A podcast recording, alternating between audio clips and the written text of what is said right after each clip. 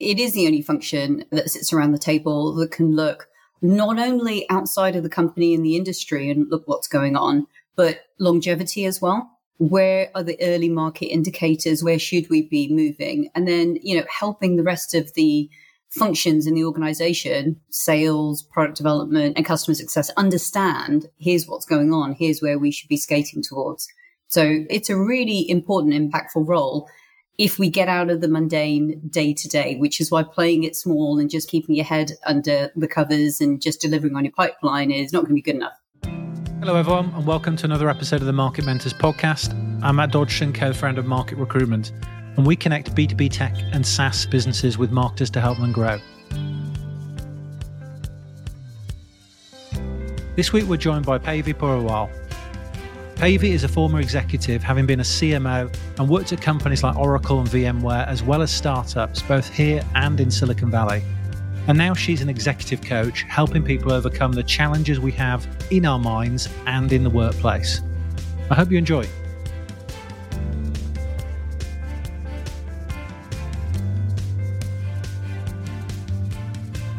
So, welcome to the Market Mentors podcast, Pavey.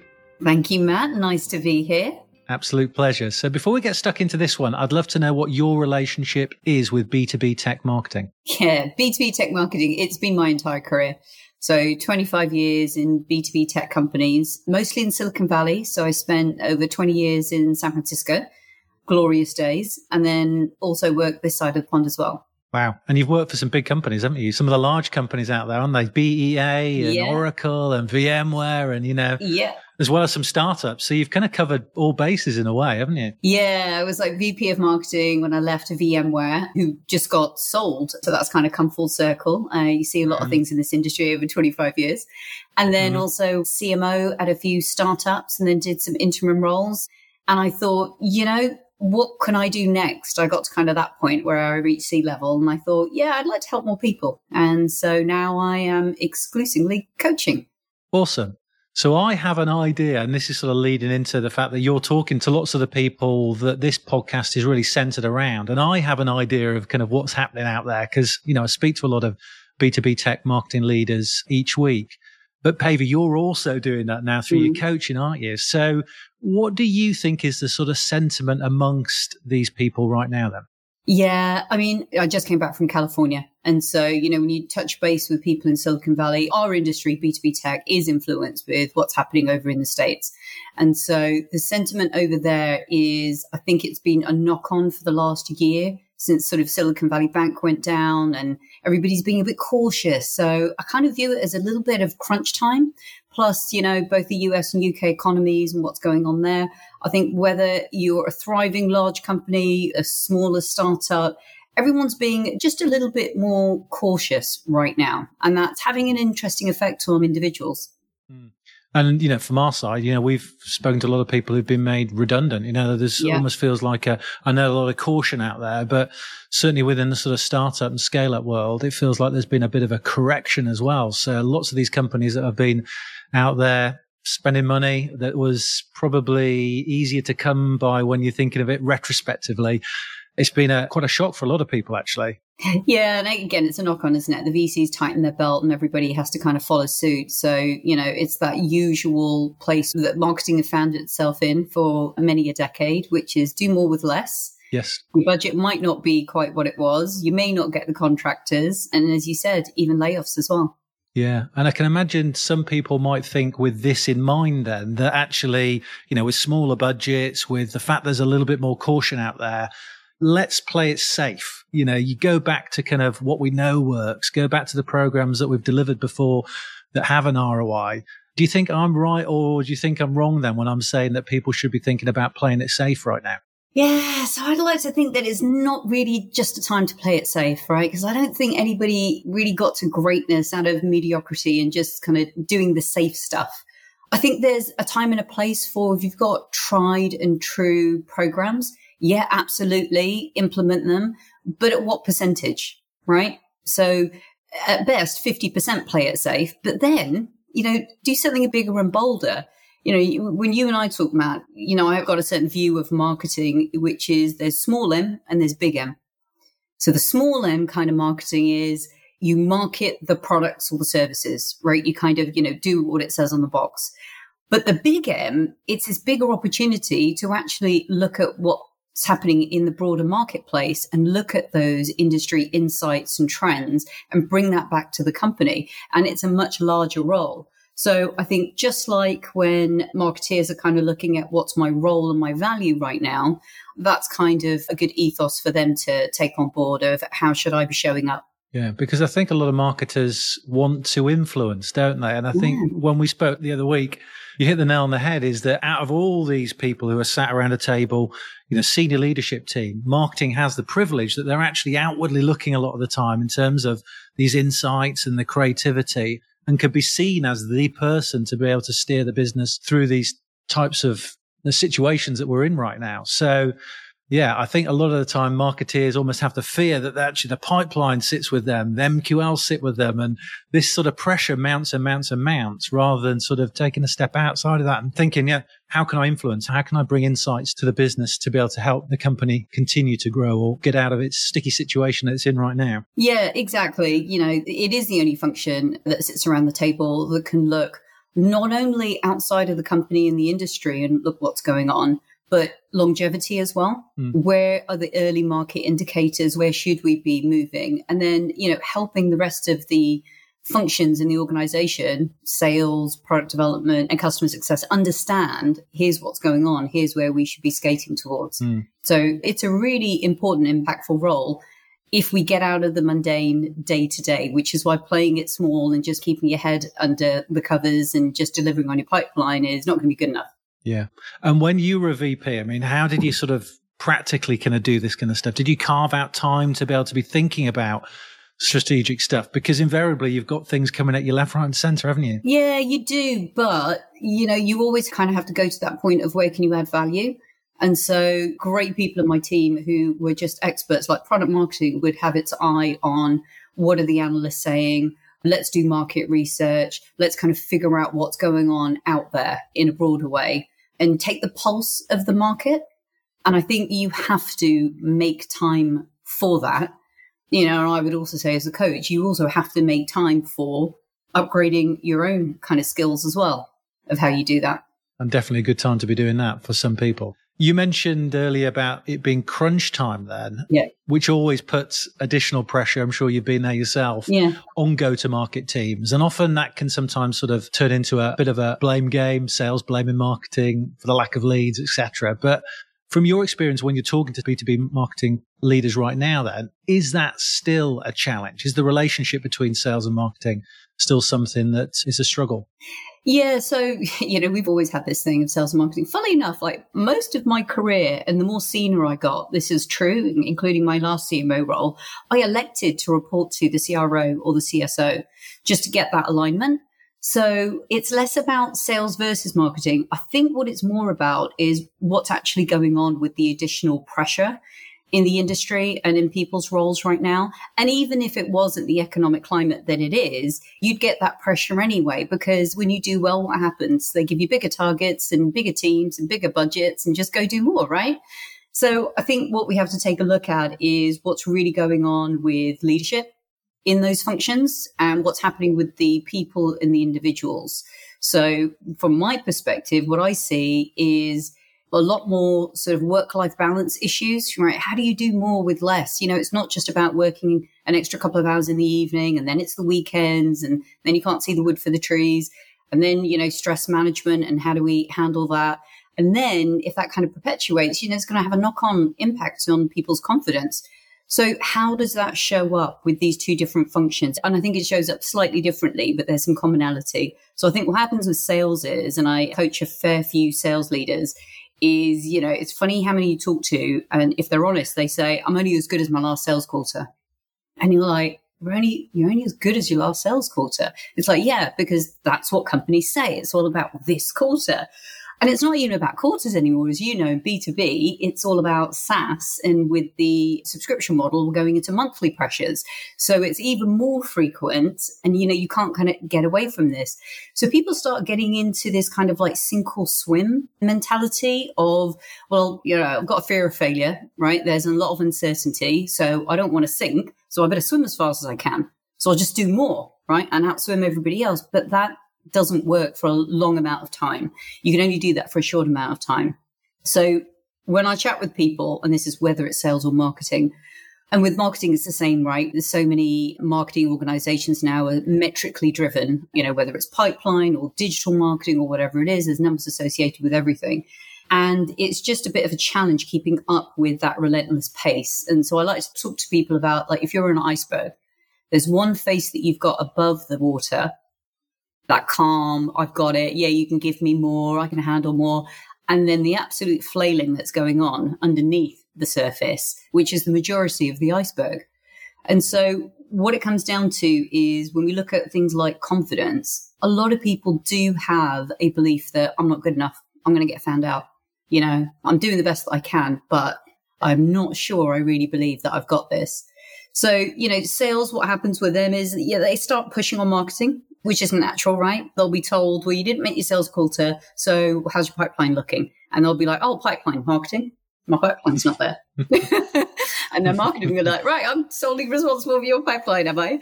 And if we're not careful, sales get smaller, marketing gets smaller, and then we head into conflict. And that's when it's a lose lose, right? And then you get into weird situations, which I've been in many times where, you know, you get divisional sales leaders coming up with brilliant ideas for marketing. I want to do this event next quarter, or even worse, you know, next week. Marketing, can you just do this event? I think it will get us out of the hole that we're in obviously not that easy. So I think what marketing can do is can't control sales, can't control you can't control. You can control being that bigger M, as we talked about before, right? And being the advisor. This is going to work. This is not going to work. I think what we should do is this, this, and this. Fine. And on a practical level, you hmm. touched on a great example there, actually, which is sales almost not pushing on marketing, but look, leads are down. You know, I've got this great. It's always been good for us in the past. Let's do it. Let's do it. If the pressure's high then and the wider aspect, i.e., you know, leads aren't coming through, it can be easier for marketing to sort of toe the line a little bit, isn't it? But let's say you're in that situation. I mean, how would you sort of handle it if the sales are sort of putting the pressure on you and saying, look, Pavey, let's do this event. Leads are down. I think it's going to work. Come on, we've got to do something. How would you sort of handle that? Yeah, you just got to be more strategic. Mm being reactive and just saying yes because you're trying to people please or for whatever reason, right? Trying to get on the good side of sales. Even when you know that event, it's too late. You're not prepared. It's going to be money out the window. Why bother? I think in order to not be reactive and be strategic, you have to be confident. Hmm. You have to be confident saying, look, here's my advice and here's my experience and what I think we should do. But get in the boat together and solve the problem together. So don't lose that collaboration. Open a dialogue. It's not a yes, no it's a let's sit down and have a conversation. But again, you have to be confident. And if you're coming from this mindset of I'm not good enough, you're more likely to buckle in and say, all right, then fine. Yeah, I'll do what you want to do. Mm. Whereas a confident marketing leader would feel like they do have that confidence to be able to say, yeah, no, no, let's go for coffee. Let's sit down. Let's have a look at what we're trying to solve and solve it together in the best possible way. There are multiple things that we can do let's figure out what we want to do. And then you make a joint decision. Great. And when you're talking about getting the boat together, then mm. that's that bit where you're talking about, okay, look, let's jointly solve this. If we're going to do this event, let's do it. But actually, in the next quarter, if this doesn't work, let's move on to these priorities that I've discussed. So you're not necessarily saying no, but you're just kind of jointly agreeing it rather than it being dictatorial. Yeah, and it shouldn't be dictatorial, right? You know, this whole marketing is subservient to sales, you know, that's just hogwash, isn't it? Marketing are there in their own right, as we just talked about, the only function in the company that can pull in market insights in a way that nobody else can. So there's real value there. So I think marketing need to remind themselves, do bring value and you as an individual bring value. So be confident in that and have the right level of conversations, but be open about it and be humble there's really no place for you know swords at dawn and let's go into conflict. It's unnecessary. Good stuff. Good stuff. You mentioned earlier about working on yourself. Yeah. You know, I mentioned about sort of people being made redundant. So, mm. you know, one of the key themes at the moment really is the sort of instability out there in the market. You only have to look at the sort of average tenure of B2B marketing leaders. It's not very long, is it these days? So, you know, let's say, for instance, you know, you are a B2B marketing leader, you're being made redundant, for instance. It can be a pretty stressful time. Also, if you're in work with this added pressure of the pipeline, all that sort of stuff, it can be very stressful too. So, as you've coached many of these leaders, then what leadership development areas are most important, do you think, for people to be working on that? Yeah, so I think what it really comes down to is whether you're in job or you're in the market for a new job, if you have been laid off, you know, it is again working on that confidence. And, you know, just to kind of tell you like a quick story. So, you know, my nephew, who's five, right, comes out of nursery. I pick him up sometimes, comes out of nursery and he's, you know, holding up this picture. I wish I had it now. I've got it somewhere running around, holding up this picture, which is like two lines of whatever on a piece of paper. But he could not be more excited about what he's come up with. Mm. And he's absolutely full of confidence. And I'm like, oh, Sean, you know, that's, that's really good work. And he was like, no, it's amazing. And we sometimes lose our confidence, but that's exactly what it is. We all had confidence when we were five. So what happened along the way that it kind of chipped away? And a layoff is going to be the ultimate knock to confidence, isn't it? You're going to start questioning, oh, was it me? Was it just the circumstance? Could I have done anything different? And then we get in our heads and that's not where we want to be. So I think doing the work necessary to kind of realize, you know, don't come from an insecure place, come from a place where you understand your worth, you're confident about your abilities, and you trust yourself. You're like, yeah, I can do this. I can go get another job. and get that promotion. I can do whatever and not come from this, you know, small, constricted space, regardless of the environment that you're in. Hmm. And what's the best way to actually build that then, do you think? Because, you know, saying these words are a bit easier than actually building it yourself, isn't it? And even the best people out there, I mean, I'm sort of talking outside of this sort of space right now, but I just finished watching the Ronnie O'Sullivan documentary on Amazon. So big into my sport, but it's amazing when you see somebody who is as good as that, who also works on himself through a guy called sort of Dr. Steve Peters, who talks about the sort of chimp paradox, isn't it? So, you know, even somebody that is as good as that works on themselves. You know, these words can be sort of easier said than done. What do you think people could be doing to practically sort of build this? Yeah, I think first of all, just getting honest with themselves about, you know, where they're at. And again, not just the mask that they're putting on for everybody else, but, you know, how are they really feeling behind the scenes? And if they are feeling insecure, figure out why. So the chimp paradox and, you know, that little nagging voice that starts telling you, oh, don't go for that role, you know, that's a bit above you. Are you sure you're going to go for that? You know, play it safe, stay small, keep your head down, right? All of that negativity is coming from, we talk about a lot in coaching about inner critic or the saboteur, right? This is something that you've actually developed and built, right? As a kid, you've done life and you're kind of like, oh, right, okay, well, that situation didn't work out for me. So I'll start, you know, I'll let the inner critic kind of run that one. And it runs out in front in difficult situations. And your best self and your authentic self is kind of in the back seat a little bit. And if you do that too much, you start to create, just like muscles, like muscle memory, the inner critic in any type of adversity will come out right out front. Well, and then that could be the course of daily pressures of an everyday situation where you don't want the inner critic coming out like a 10 ton shield. So there it's about understanding, well, where's that story coming from? It's just a story, but where's it coming from? And then figure out, okay, well, instead of going into autopilot and listening to that story, I'm going to say, no, nah, that's, that's not true. No, okay, I'm going to do things differently. And then you start building new muscles and firing new neurons and saying, okay, well, if you don't feel good enough, you know, what's going to get you to a place of, I am confident and I do feel like I can do this. Because I think every leader, and you ask about the traits as well, every leader, you know, really wants to be more creative, more innovative. I mean, we were in tech. That's the lifeblood of the industry. So you're not going to have big ideas and be wildly creative if you're feeling insecure or small. So it's about like flipping the script and saying, no, I can figure out how to get there. You know, another one is trust and empathy. Simon Sinek talks a lot about this, right? You could have the same person in two different companies, wildly different experience. And so leadership should be about making people feel like it's a safe environment. I've got your back understanding where people are coming from, what's going on with them outside of work. So these are all traits. And I would say, to answer your question, Matt, if you're somebody who's out of work and looking, invest in yourself to be the leader that you want to show up as. Mm. Well, I mean, in the US, they have a big coaching philosophy, don't they? Yeah. Counseling even where you can lay yourself bare and sort of get these things off your mind. So I think sometimes as British are a little bit more reserved with this sort of stuff, aren't we? it sounds like we need to get out of that really. So final question then, Pavey. You have been mm-hmm. a B2B tech marketing leader yourself then. So what do you think it takes then to become a successful B2B tech marketing leader right now? There's a lot that can be done around confidence, but being confident and understanding your value and be strategic. Don't play small. Now is not the time to play small. That's number one. Number two is innovation in creativity. Have those big, bold ideas, but again, you have to have the confidence in order to have them in the first place. And the third one, Matt, is about being humble. It's this idea of service based leadership. So it's, you know, taking care of people that are in your charge, not having this idea of you're in charge and at the top of the pyramid. And I think with that comes a lot of collaboration. And it's not just about you and you winning, it's about taking the whole team along with you.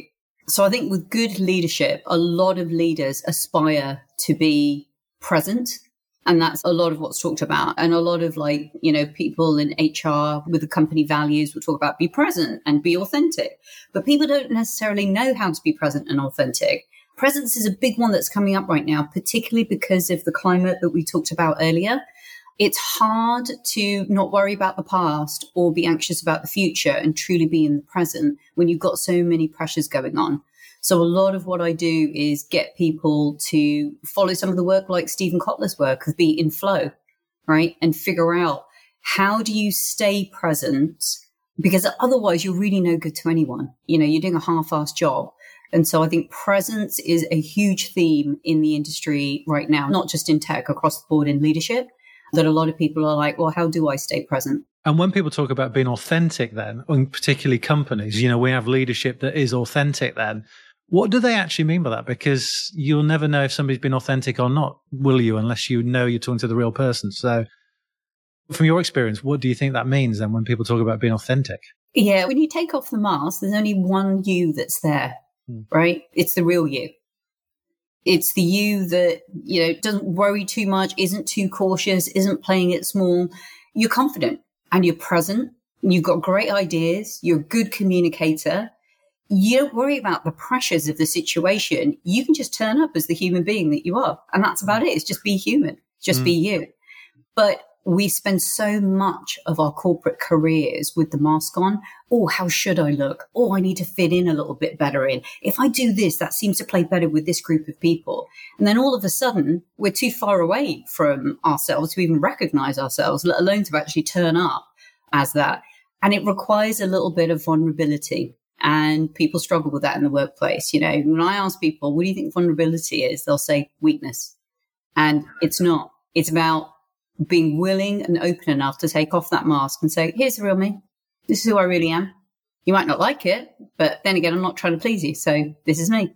I mean, you touched on some great points. I mean, we're a similar age, Pavey. So, you know, when I started work, it was very much you kind of fit in. You try and fit in more. You try and adapt yourself in terms of how you look, how you sound, how you act to the successful people around you. And that was always sort of tapped into you or drilled into you even more. I mean, you know, that's how sort of a lot of culture back in the sort of 90s and early 2000s was run, really, wasn't it? And, you know, I can remember this is years and years back going to companies and saying, look, we want to hire people like this. They'd almost like show you the people that they wanted to hire like. So it's changed a lot, hasn't it?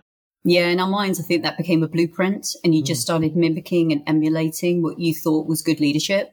But if it's not authentic and it's not you, it's not your leadership style. So it's mm. never actually going to work for you. You're right. When we came into the workplace, there was a lot of that going on.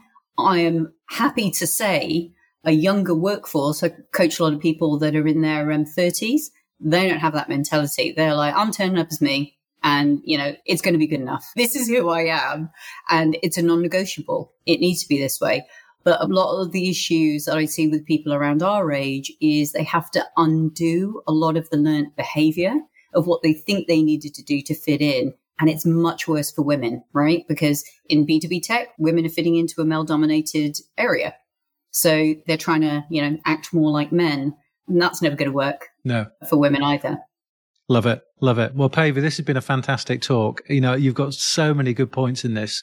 The one that sort of struck me was this small and big M. Uh, I love it. You know, the idea that people should really get out there and start playing big. And now is the time to really do that. So it's been fascinating to hear you talk about this. If anybody wants to reach out to you for any questions or advice or help, what's the best way of them doing it? Find me on LinkedIn, ping me there, go to my website, paveypurewal.com. It's just my name.com yeah, get in touch. I'd love to chat with people more. Pavey, you're a star. Thank you. So that's it for another episode of the Market Mentors podcast. Thanks for listening. If you enjoyed this episode, then please leave a review as that helps the channel going forward. Until next time.